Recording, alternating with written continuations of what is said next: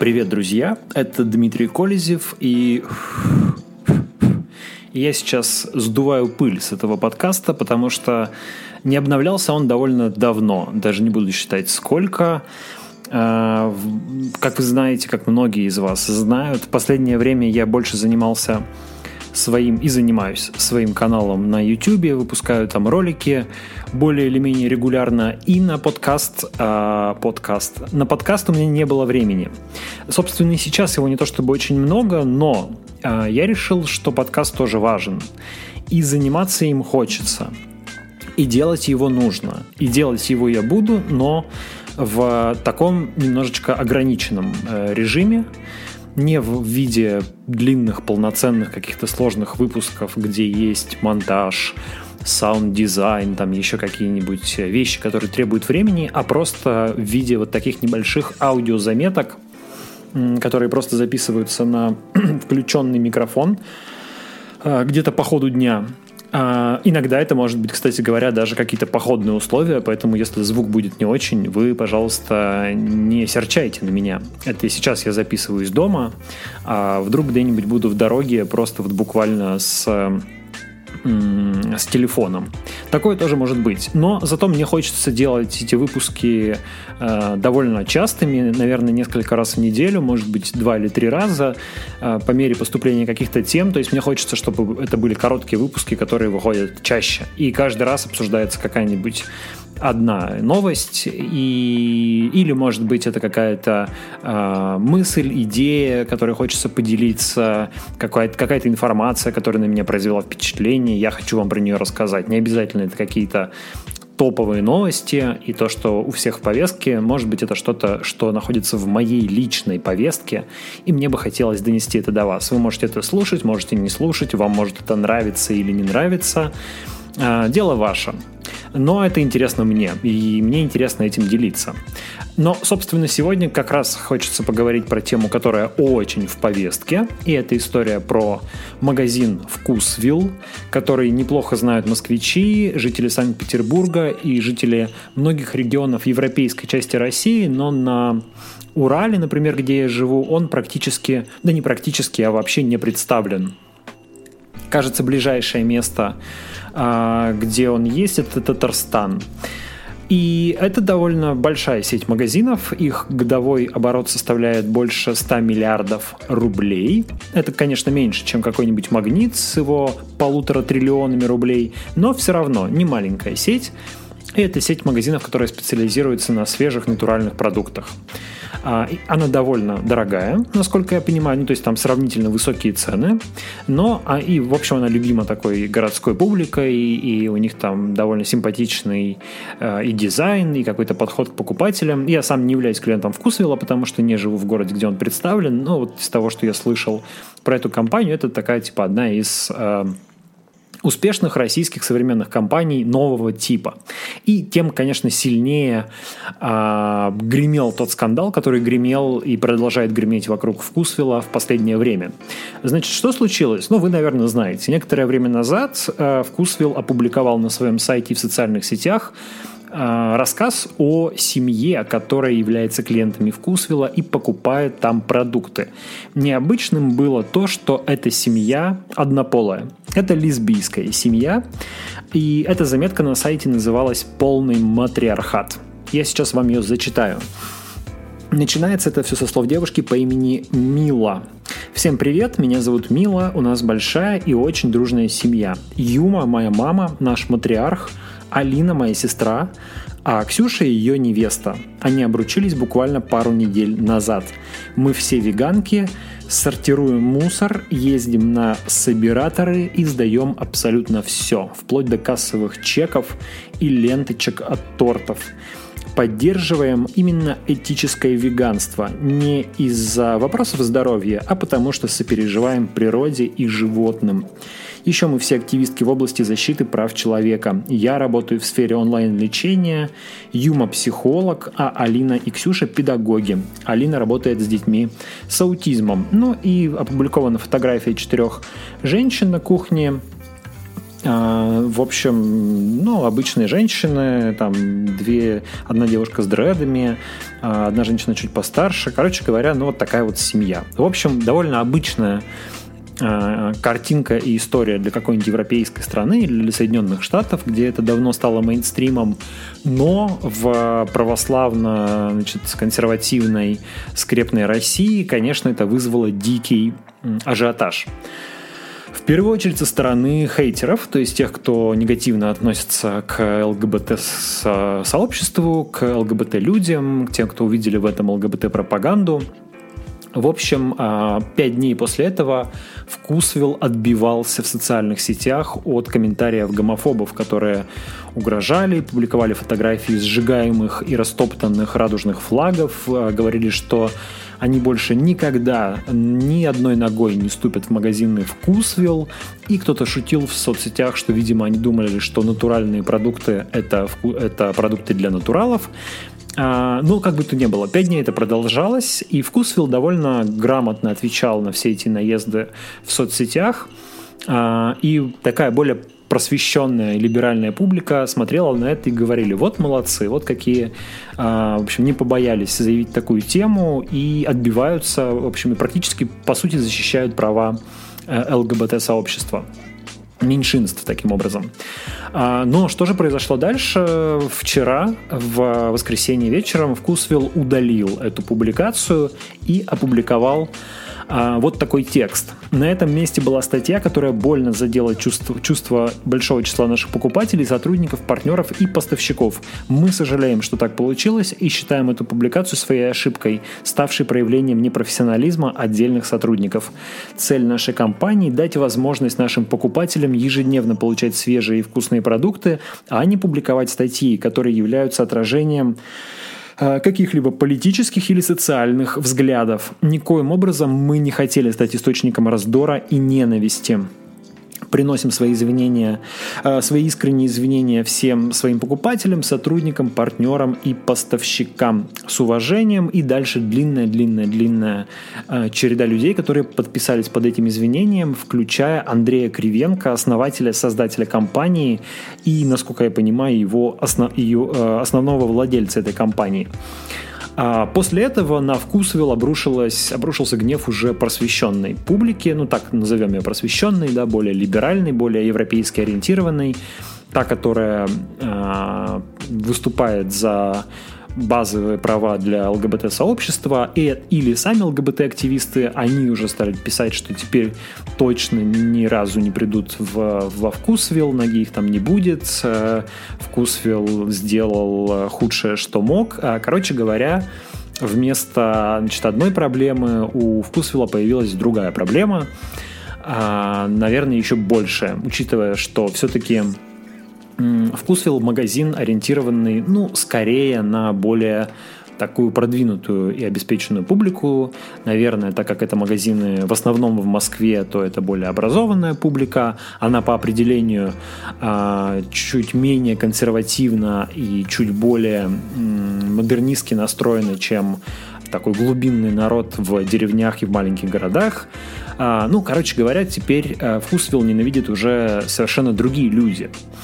И все это очень активно обсуждается, естественно, в интернете, в социальных сетях. Звучат разные мнения. Ну, например, журналист Олег Кашин в колонке на Репаблика вообще выразил сомнение, что такая семья действительно существует. Мол, уж не на сайте ли массовки.ру набрали этих женщин.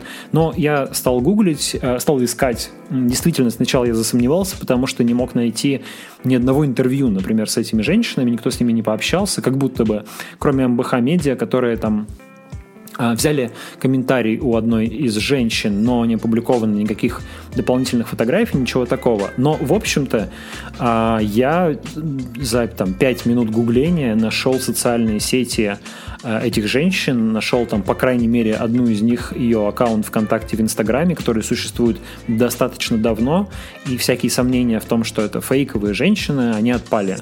И кто-то еще выражал сомнение, что вообще не бывает таких, мол, людей, которые вот они и лесбиянки, значит, и активистки и мусор сортируют, и веганки, и все это как бы какая-то типа анекдотическая э, анекдотический образ, но нет, э, так думают люди, которые консервативно настроены, которые живут какой-то другой жизнью, и им кажется, что вот таких людей не бывает, что это какая-то типа пародия на, э, не знаю, на леваков э, или на каких-то активистов в защиту прав человека, но нет, такие люди бывают, и, в общем, как раз если посмотреть в социальные сети одной из этих женщин. Я просто не буду говорить, как, какой именно и что это за социальные сети, чтобы не добавлять ей там хейтеров и людей, которые ей угрожают на всякий случай. Но, в общем, а, если посмотреть на ее соцсети, то становится понятно, что да, именно такой жизнью она и живет.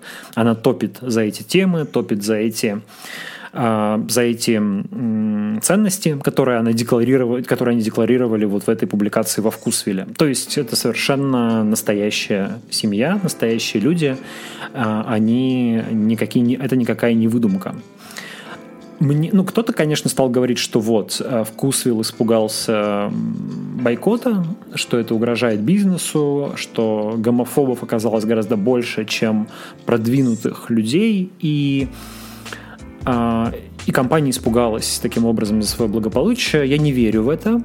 Сразу скажу, я считаю, что любое, а, любые активисты, какие бы то ни было, которые угрожают кому-то или чему-то бойкотом, достаточно крупному розничному бизнесу, они вряд ли могут оказать какое-то существенное воздействие на этот бизнес а, только с помощью экономических мер. Ну, мы, можно вспомнить там попытки бойкотировать Лукойл. Помните, после того, как а, автомобиль вице-президента Лукойла сбил, а, попал в аварию и убил женщин в Москве. А, ну и разные другие, а, разные другие истории, когда бойкотом пытались как-то воздействовать на бизнес. В общем, в большинстве случаев это не получается. А, что одна, что другая сторона вряд ли могут быть таким большим а и хорошо организованным сообществом, чтобы значительно повлиять на экономику Вкусвилла. Поэтому в а, то, что Вкусвилл испугался бойкота, я не верю. А вот то, что, ну, например, мог кто-то позвонить, а, кто-то высокопоставленный, кто-то достаточно влиятельный, кто-то обладающий большой властью, и сказать учредителю и владельцу Вкусвилла Андрею Кривенко, что что так не делается, что в России э, такие ценности транслировать не надо, что занимайте, занимайтесь бизнесом, а не политикой, не лезьте в эти вещи.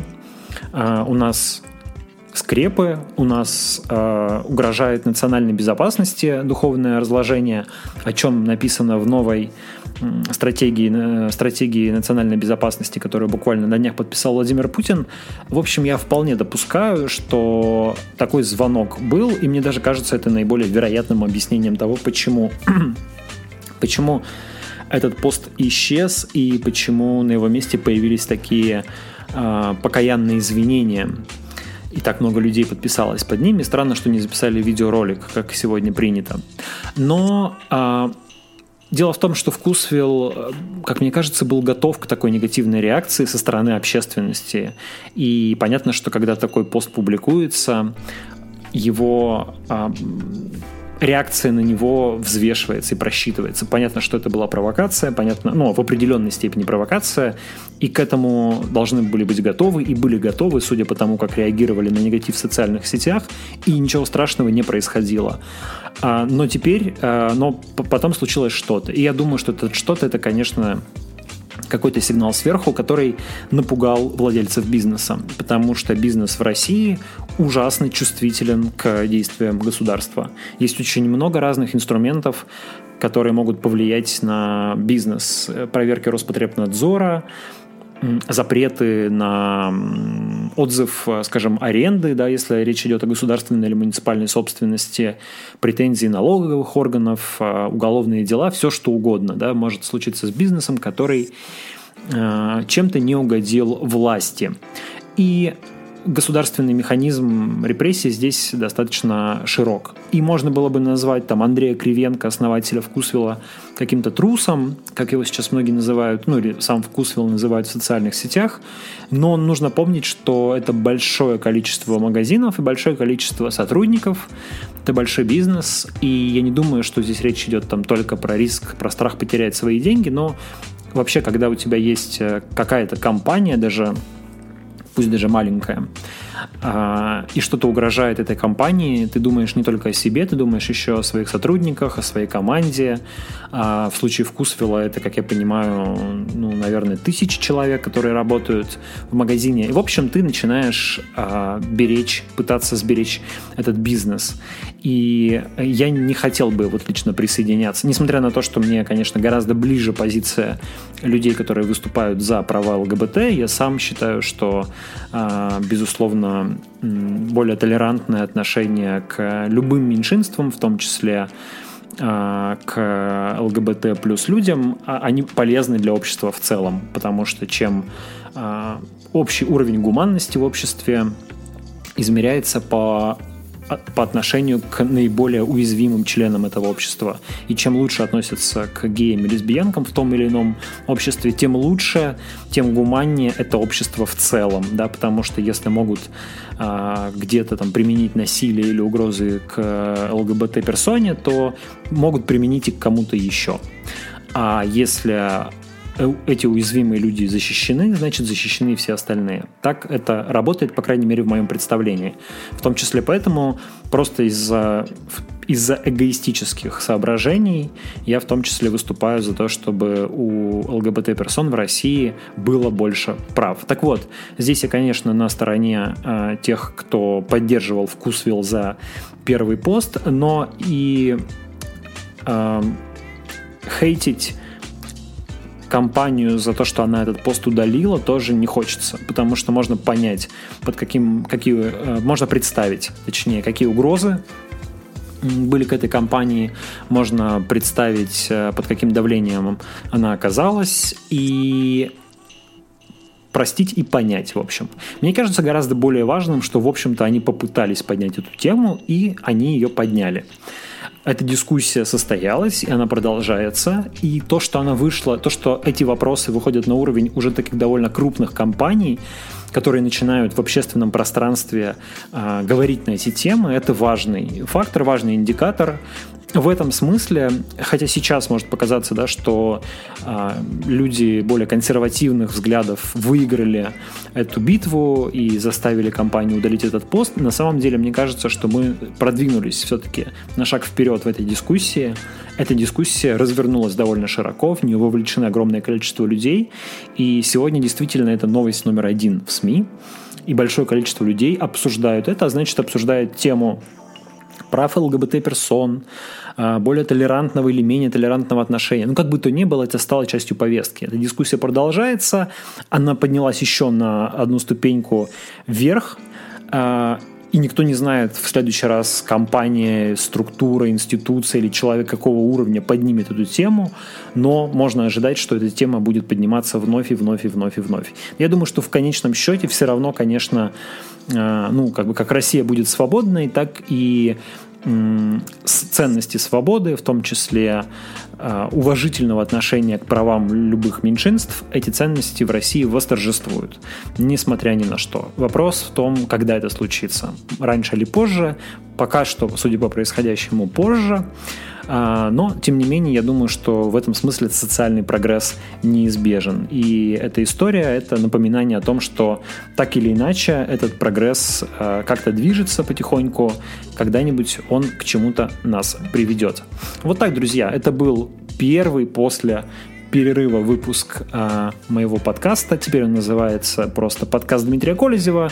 Ничего сложного. Я напоминаю, что вы можете также э, смотреть меня на YouTube. Э, там называется канал просто Колезев. Вы можете читать меня в Телеграме. Там телеграм-канал тоже называется просто Колезев. Вы можете читать меня в Твиттере, везде вообще, везде, где в любых социальных сетях. Если вы забьете мою фамилию, то, скорее всего, вы меня найдете, потому что фамилия довольно уникальная. И э, вы также можете поддержать э, все проекты на Патреоне, по, тоже по patreon.com slash колезев подписаться на донаты. И для подписчиков на Патреоне я еще публикую иногда какие-нибудь короткие рецензии на книжки, фильмы и что-нибудь такое. Ну и, кстати говоря, если вы э, хотите как-нибудь со мной связаться, что-нибудь мне сообщить, то можете написать мне письмо на kolezevsobaka.gmail.com. А также поставьте, пожалуйста, этому подкасту, где бы вы его не слушали, лайк э, и напишите какой-нибудь комментарий, э, в том числе, чтобы я знал, что какие-то слушатели, несмотря на долгий-долгий перерыв, у этого подкаста еще остались. Вот так, друзья. Рад был вас слышать. Надеюсь, услышимся еще скоро. Ваши комментарии и сообщения помогут мне понять, что вы здесь, аудитория какая-то есть, и нужно продолжать с ней общаться. Пока-пока.